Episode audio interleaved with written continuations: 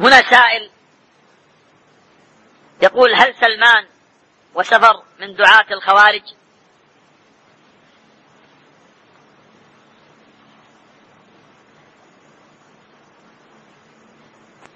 الخوارج أنواع.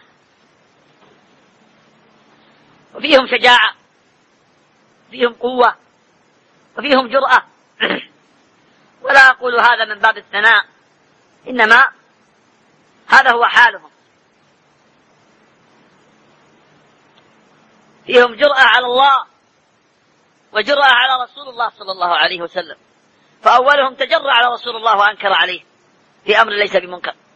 وذاك الذي أنكر على عثمان وقتله وذاك الذي قتل علي بن أبي طالب فيمتدحه ذلك الخارجي الآخر وهو عمران بن حطان الخارجي القاتل لا يرى نفسه أنه وقع في معصية بل يتقرب إلى الله بفعله. والممتدح له بعد فعله يرى أنه فعل عمل صالح فيقول يا ضربة من تقي ما أراد بها إلا ليبلغ من ذي العرش رضوانا. إني لا أذكره يوما فأحسبه خير البرية عند الله ميزانا. إلى أن يذهب ابن حطان فيما قال. من ابن حطان ابن حطان يروي عن عائشة وعن ابن عباس. من عبد الرحمن بن ملجم؟ أرسله عمر بن الخطاب إلى عمرو بن العاص. قال أرسلت لك رجل آثرت به لك على نفسي. اجعل له دارا يعلم به القرآن.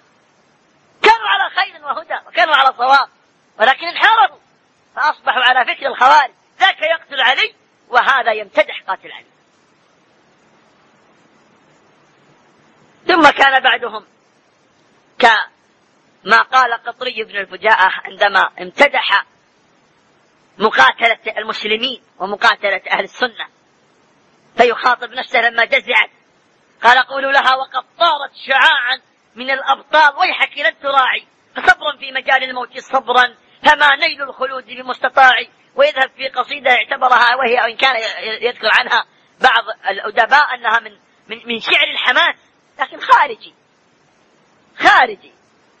وكذا الأزارقة وغير هؤلاء.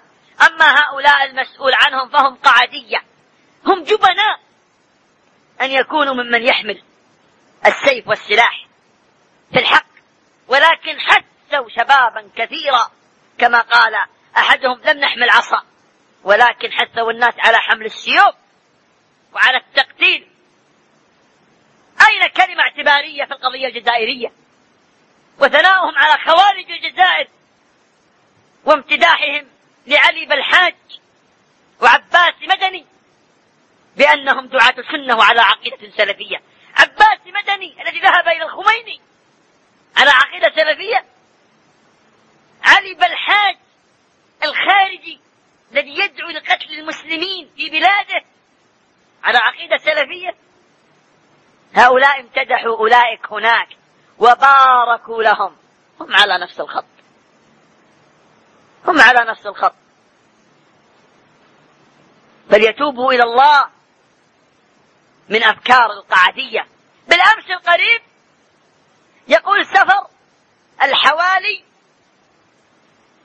ممتدحا لأسامة بن لادن الضال المضل المفسد للإسلام ولسمعة المسلمين.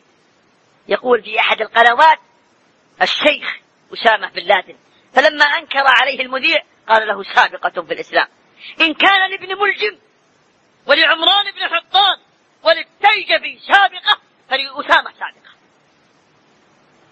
ولا نعجب من أن يمتدحوا الخوارج فقبلهم ابن حطان وغيره وهؤلاء كأولئك في الامتداح لأهل الباطل. ثم يشك شاك في دعوتهم وفي أمرهم. ألم يأمر سماحة شيخنا رحمه الله بأن يوقفوا حماية للمجتمع من شرهم؟ أجيبوا. ها؟ ألم يمنع حماية للمجتمع. هل يحمى المجتمع من الخير؟ نحمى المجتمع من الشر. إنا في زمن إذا حذر من دعاة الباطل أصيب المحذر بالسبة والشتيمة. إن في زمن جبن أهل الحق أن يقولوا لأهل الباطل اتقوا الله اتقوا الله في الأمة اتقوا الله في الإسلام اتقوا الله في هؤلاء الشباب الذين يرونكم تتلون القرآن وتروون الحديث كأنكم دعاة إليه وأنتم من أبعد الناس عنه. ولكن القائل مثل هذا مطعون فيه.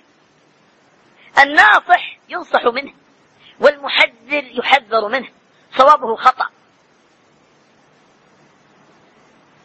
هذه هي المشكلة ولكن الله المستعان. بالله نستنصر على دعاة الفتنة. فاللهم سلم واكفنا شرهم.